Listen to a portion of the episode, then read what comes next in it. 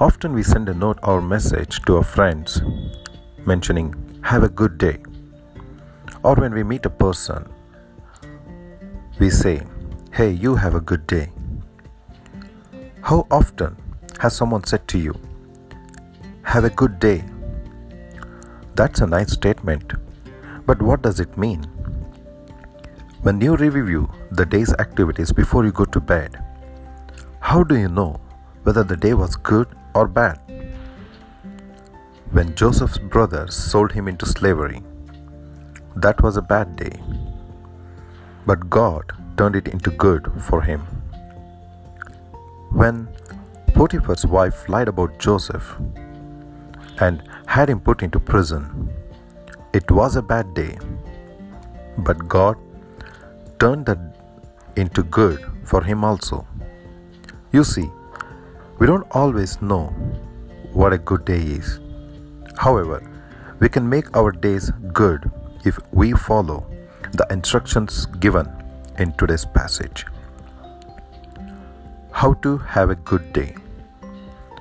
From the book of Psalm, Psalm number 34, verses 11 to 16. Come, you children, hearken unto me. I will teach you the fear of the Lord. What man is that desireth life and loveth many days, that he may see good? Keep thy tongue from evil and thy lips from speaking guile. Depart from evil and do good. Seek peace and pursue it. The eyes of the Lord are upon the righteous, and his ears are open unto thy, their cry. The face of the Lord is against them that do evil, to cut off the remembrance of them from the earth.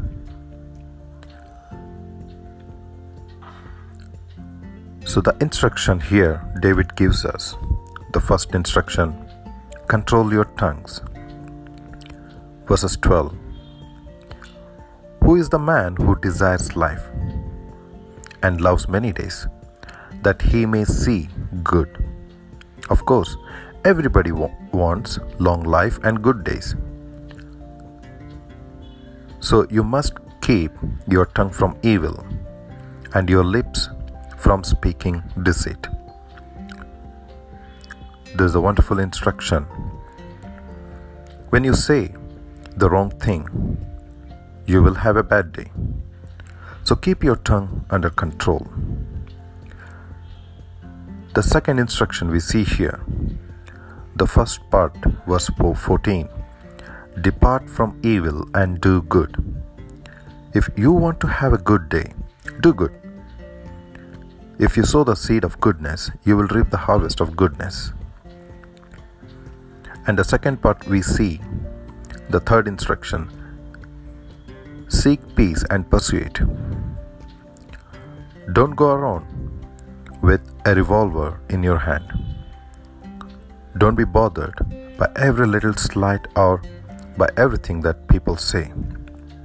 If somebody cuts in front of you in a lane, don't let it bother you. Be a peacemaker, not a troublemaker. The final instruction we see here in verse 15 Trust the Lord because He is watching you. The eyes of the Lord are on the righteous, and His ears are open to their cry. Here, the word open means attentive to. You don't have to worry about what other people do. God is watching you and He is listening to you. You can have a good day if you will just follow these instructions. Have a good day may be a tried exp- expression, but you can have a good day if you follow certain instructions from Scripture. Try following the guidelines of this psalm.